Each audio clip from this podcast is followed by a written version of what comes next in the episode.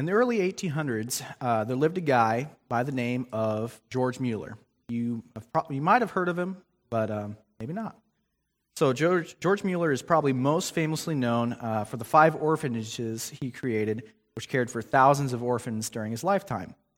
Now, the interesting thing about these orphanages is that they were almost entirely funded by donations.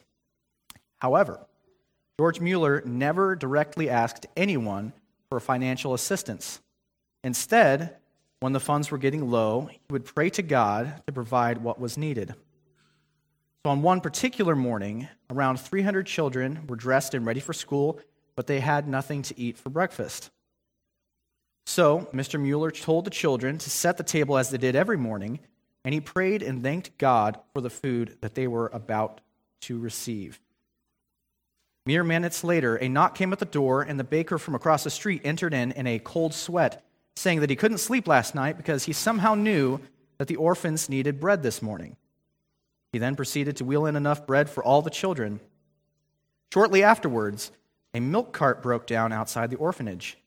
The milkman, knowing the milk would spoil, decided to bring it into the orphanage to see if they wanted it.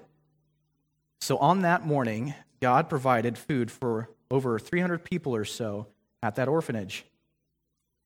George Mueller was he pursued confident prayer. And this morning we're going to examine five elements which empower our confidence in prayer. But first, let me give you some context of Psalm 143. So, you can tell by the tagline if you if you have your Bibles open, it'll say at the top a uh, Psalm of David. So, it was written by David. Now, we're not exactly sure at what time in David's life he wrote this, but there's two times that seem to make sense. So we can tell from the request that he must have been experiencing some sort of oppression by his enemies. So it's possible he could be referring to Saul before he became king and he was being oppressed by Saul who tried to kill him. Um, alternatively, it could be after he was already king and his son um, Absalom kind of overthrew him briefly. Um, or it could just very well be a different part of his life. Um, it's not very clear in the text. However, it is very clear that David was living in a time of distress from his enemies, and so he turned to God for deliverance from their oppression. So, the first elements of confident prayer is that we need to remember God's faithfulness. We need to remember God's faithfulness. So look what David says in verse 1. He says, Hear my prayer, O Lord. Give ear to my pleas for mercy. In your faithfulness, answer me in your righteousness. So David remembers the faithfulness of God. Notice how he orders this. He says, First, he asked God to listen to his request. Then he calls God to answer his request because David recognizes that God is faithful by his very nature. So, in other words, David has seen that God has followed through in the past, and he trusts that God will continue to follow through in the future. Now, God, uh, David specifically was well acquainted with the faithfulness of God throughout his lifetime. Um, just for instance, look what he says in verse 5. He says, I remember the days of old. I meditate on all that you have done. I ponder the work of your hands. Now, you might be thinking, well, I mean, of course, it's David. It's easy for David to trust in the faithfulness of God. I mean, he's the man. He's David. He's the man after God's own heart, right? Um, but I will remind you, uh, David was just an ordinary dude like the rest of us. You know, he, didn't have any special spiritual juice he drank every morning. Uh, put his pants on one leg at a time, just like the rest of us. Except he probably didn't, because they probably didn't have pants back then. But um, the fact of the matter was, David has the exact same modes of experiencing God's faithfulness as we do. So, first off, David could look to the scriptures for evidence of God's faithfulness. And actually, in that department, we kind of have a one up on David because he had like the Torah, first five books of the Bible, and he probably had a couple other things like maybe some Psalms, maybe some Proverbs. Um, but we, on the other hand, have the whole Bible. So we have a lot more content to look to for uh, evidence of God's faithfulness. Uh, so, take, for instance, uh, look at God's promise to Abraham.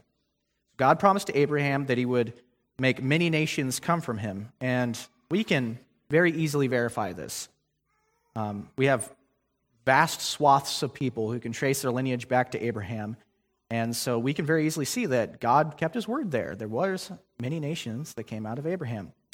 Or more specifically, just look at Jesus. Um, in Isaiah 9, verses uh, 6 through 7, it says, For to us a child is born, to us a son is given, and the government shall be upon his shoulders, and his name shall be called Wonderful Counselor, Mighty God, Everlasting Father, Prince of Peace.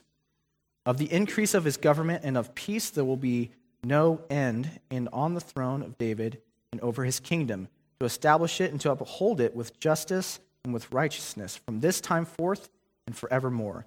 The zeal of the Lord of hosts will do this. And again, in case you weren't aware, this passage in Isaiah uh, comes long before Jesus was born. So we see that God fulfilled his promise to Isaiah by sending Jesus to be born of a virgin and die a sinless death to pay the price for our sins, only then to rise three days later from the dead to establish his eternal kingdom. So we can, with confidence, look to the scriptures for evidence of God's faithfulness. But we have another way that we can be sure of God's faithfulness. Like David, we can also look to our own experiences to see the faithfulness of God. So, for instance, David, when he was a young man, uh, was anointed and promised by God to become the king of Israel. Now, this didn't happen immediately for David, like perhaps he might have thought. And in fact, it actually took quite a bit before he actually became king. But nevertheless, it came to pass that David uh, did sit on the throne. God did keep his word here. Now, I'm pretty sure, a pretty, pretty high degree of accuracy, that no one here has um, been told by a prophet of God that they're going to be the next uh, king over Israel. That's, that's probably the case, I would imagine. However, we can also look to our experiences um, to look at the faithfulness of the Lord. For one, the Christian has proof of God's faithfulness in their own lives. Because God promises that if we are in Christ, we will grow to be more like Christ and live out our Christian walk. And like David, this usually doesn't happen overnight. Um, but if you come to Christ, you are not who you once were. You are a new creature, has been given a new heart, and God has promised to conform you to the image of his Son. We see this all the time. God has healed broken marriages, He has rescued drug addicts, He's melted the heart of the most convinced atheists. And many of you here today have stories just like this. So you can look back and see God has been faithful to you. And if He's been faithful to you so far, why would He stop now? It is the nature of God, it is who God is. He is a faithful God. So we need to remember that God is faithful when we pray, but we also need to approach God in humility when we pray. We need to approach God in humility. Sometimes, and I'm guilty of this just as much as anyone, um, but we pray to God too casually. And, and, like, in one sense, I get it. You know, after all, Jesus did say in John chapter 15 that we are his friends if we do what he commands. And of course, we should feel comfortable bringing our requests before God. And while that's all true, I think sometimes we tend to take it to an extreme. Sometimes we pray as if God is just a friend and nothing more. But look what David does. Look how he begins his request to God in verse 2. He says, Enter not into judgment with your servant, for no one living is righteous before you. So before David even mentions his request to God, he first acknowledges the insurmountable gap between himself and a holy and almighty God. David has a healthy respect for God's righteousness and his power.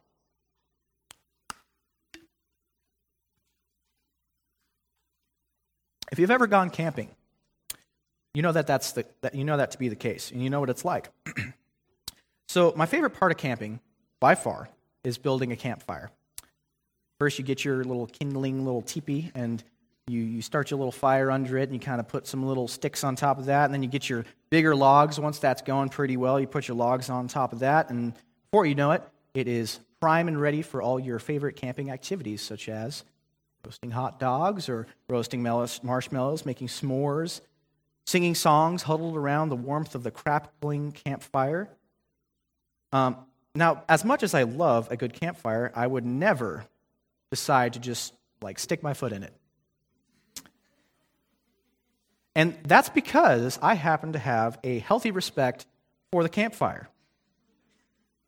And in the same way, God's power and God's holiness commands respect and it commands humility.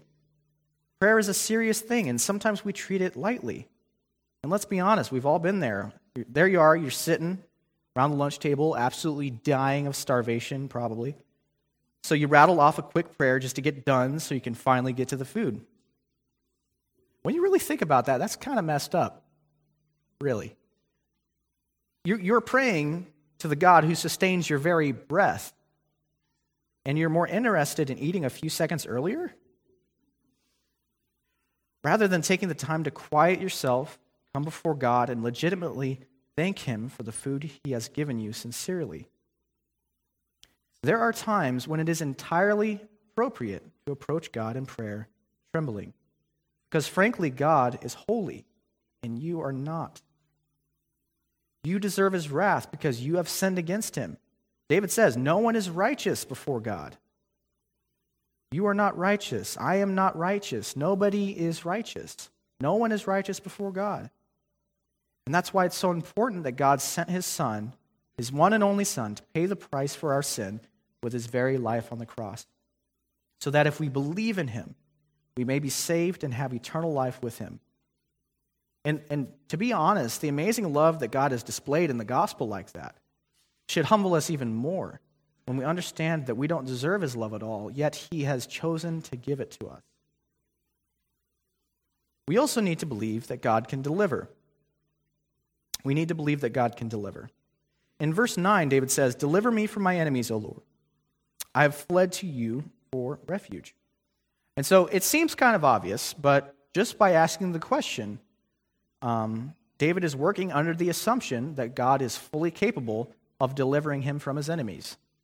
Otherwise, he wouldn't have asked. Uh, but, more than, but more than that, you can really see his dependence and the evocative language he uses to communicate his request to God. He says, Answer me quickly, O Lord. My spirit fails. Hide not your face from me, lest I be like those who go down to the pit. David is emphatic, he is desperate, and he is confident. And sometimes we miss the mark here in a couple of ways. First, we sometimes doubt that God can deliver at all. Now, very few people are actually going to come out and say that. But a lot of the time, we tend to act that way. So we go into prayer requesting something of God, but deep down, all the while, we're believing that there's really no conceivable way that it'll actually happen. And to be fair, this is probably an overreaction against a lot of the, you know, name it and claim it gospel stuff you tend to hear from time to time. And uh, on that, as a side note, I just want to make it very clear that God is not a, a genie that we can use as a spiritual get rich quick machine, because um, the creator of the universe does not exist to line our wallets. Um, however, we shouldn't swing too far the other way either, to think that God never actually answers prayer.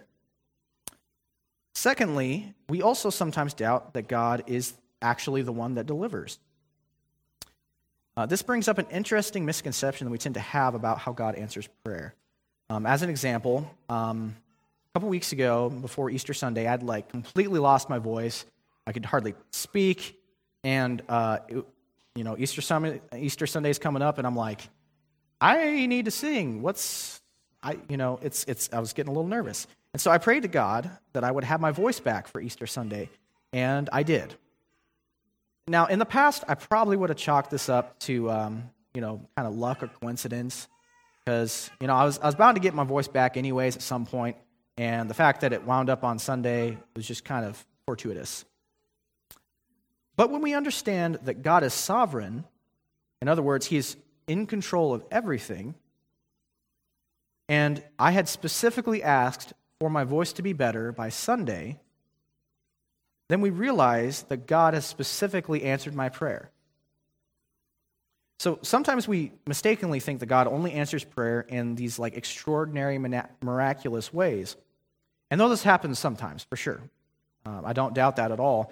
More often than not, God answers our prayers in the most simple and mundane fashion. And that, when you think about it, that's pretty consistent with his character. For instance, how does God choose to spread salvation across the globe?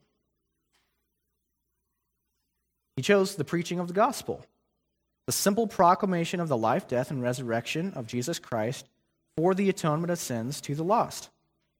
You know, there's nothing magical, there's nothing mystical about those words, but God uses those simple, plain words to supernaturally change the hearts of the lost. So when we pray that someone will recover from cancer, and they do end up recovering, uh, whether this is by miraculous, unexplained means or perhaps by the hand of a skilled physician, we must recognize that that is an answered prayer. I mean, after all, who gave the doctor his hands? Who gave the doctor his mind that was smart enough to attend med school and get his degree? Didn't God give that to him? So God does answer prayers and he does deliver us. Now, I want you to notice something that David does here in the text. He presents his plea of deliverance from his enemies to God, but he also asks God for direction for him specifically. So we should likewise, we should ask God for guidance in our prayers. We should ask God for guidance. So turn with me to uh, verses 8 and 10. I'll read 8 first. It says, Let me hear in the morning of your steadfast love, for in you I trust. Make me know the way I should go, for to you I lift up my soul. And in verse 10, he says, Teach me to do your will, for you are my God. Let your good spirit lead me on level ground. I think a lot of the time, it's easier to think of ourselves as completely like innocent parties in the bad situations we find ourselves in. And to be fair, this, this is sometimes the case, legitimately. But a fair amount of the time, we are active participants in our own troubles. Uh, C.S. Lewis once said, That is the great step in wisdom, to realize that you also are just that sort of person. You also have a fatal flaw in your character. All the hopes and plans of others have again and again shipwrecked on your character, just as the hopes and plans, uh, just as your hopes and plans have shipwrecked on theirs. Now, regardless of whether we are innocent in a given situation or we're not, um, we really should seek God guidance. We should seek guidance from God either way. Um, because almost always there's something productive that we could be doing with what's going on around us. now, one of the primary ways uh, we are directed by God is by knowing the scriptures. Uh, so before I served here, I served on the worship team at, a, at the Southern Baptist Church in Pratt. And uh, I met the pastor there, and he told me if I wanted to understand him better, if I wanted to get to know him better, um, I should read some of the books he's written. Uh, he, he writ a couple, written a couple of books, and so he told me, "You want to know me? Check out these books." And God's kind of the same way. You know, the best way to know where God is guiding you is to know what He has already said in the Bible. Uh, so you can be very confident that God is not leading you to take your friend's laptop because he has explicitly spelled out in Scripture that stealing is wrong. Now, you chuckle, that sounds silly, but I'm, I've actually heard that from somebody before. That's actually happened. Um, so, for a more concrete example, many people wonder who they should marry. Well, the Bible answers this in many ways. In Genesis chapter 2, it reveals that marriage should be between a man and a woman exclusively. And in 2 Corinthians uh, 6.14 states that a Christian should not marry a non-Christian. And there's a plethora of other passages to look to which describe good qualities to look for in a spouse. Um, so the first step to seeking guidance from God in prayer is to know the scriptures. We should also be confident that God will supply wisdom and he will supply God, uh, guidance if we ask him. So James 1 5 says, If any of you lacks wisdom, let him ask God, who gives generously to all without reproach, and it will be given him. So God gives wisdom and guidance generously. And we can just take that to the bank right now. We have the promise right here. So when you pray for guidance, rest assured that God will supply it. And it, it kind of makes sense. If God wants you to be wise, and you ask Him for wisdom, why on earth would he not provide that wisdom to you? So, in addition to that, we must also trust God's steadfast love. We must also trust God's steadfast love. In verse 12, David says, And in your steadfast love you will cut off my enemies, and you will destroy all the adversaries of my soul, for I am your servant. So, look at the confidence David has here. He is absolutely certain that God will save him from his enemies. Honestly, this, this verse, probably more than any of the other verses we've read today, cuts me to the core. Because uh, for me personally, this is what I struggle with the most. And I'm willing to bet I'm not the only one here that struggles with this as well. So you may not have an issue believing that God can answer your prayers, that He can deliver you, but maybe you just doubt that He wants to answer you. Sometimes we begin to think of God as this harsh, malevolent God who's just waiting for us to slip up so that he can smite us. Or, you know, maybe that's not you. Maybe you think that you're, you're just bothering him when you bring your requests to him. Or that he, he really only cares about the big things, the small things aren't really that big a deal. Um, because he's too busy or he just, you know, doesn't, it's not important to him.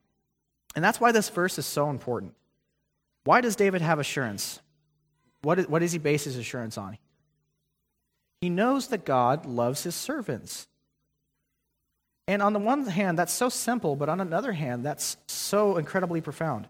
God actually cares for his children, like a father cares for his children. Look what Jesus says in Luke 11 11 through 13. It says, What father among you, if his son asks for a fish, will instead of a fish give him a serpent? Or if he asks for an egg, will give him a scorpion. If you then, who are evil, know how to give good gifts to your children, how much more will the Heavenly Father give the Holy Spirit to those who ask him? And of course, the context here is specifically about requesting for the Holy Spirit, but uh, the nature of God is the same here. God wants good things for his children. Now, that doesn't mean that you're never going to struggle or have difficult times, because we are promised struggles, we are promised difficulty, we're promised loss. And it's partially because that those times of loss, those times of struggle and difficulty produce good things in us, like endurance or reliance upon God. So the other day, I took, uh, Kaylee and I took Ruben to the park, and uh, so he wanted to climb up this, like, big plasticky stair ladder looking thing. Um, so I, I, helped him a little bit, but I kind of just let him get after it, you know, kind of struggle it out a little bit so that he can learn how to climb up on top of that. Um, and in the end, like, though it was hard for him, he had the biggest smile on his face because he got to the top of it and he just thought that was the coolest thing. So then he came down and wanted to go back up again. Um, and that's, that's sometimes God allows us to go through hard things for the same reasons, you know? It doesn't mean he stopped loving us because he allows us to go through trials and struggles. And that is the fundamental shift we need to make in our minds. God loves us so completely and consistently that we can be confident that however he answers our prayers, it is with our best interests in mind. And that's why David can be confident that God will deliver him from his enemies. And more than that, you will notice that David has a pretty good sense of what is actually good for him. Sometimes we, we in ourselves don't know what's the best for us.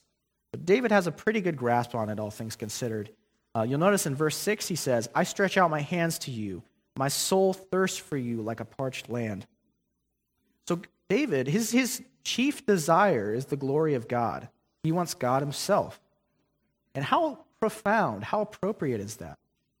After all, that's, that's the whole reason we exist as human beings. It's like uh, the first question of the Westminster Shorter Catechism says, What is the chief end of man? Glorify God and enjoy Him forever. Thank you. Um, and that's, that's what David kind of says here. And uh, look what else he says in verse 11. For your, oh, it's, it's being weird, but I'll, I'll read it to you. Uh, for your name's sake, O Lord, preserve my life. In your righteousness, bring my soul out of trouble. That's, that's crazy. Like at the beginning, he's like, For your name's sake, preserve my life. Preserve my life so I can glorify you all the more in my daily life. That's so interesting, and we don't often think that way.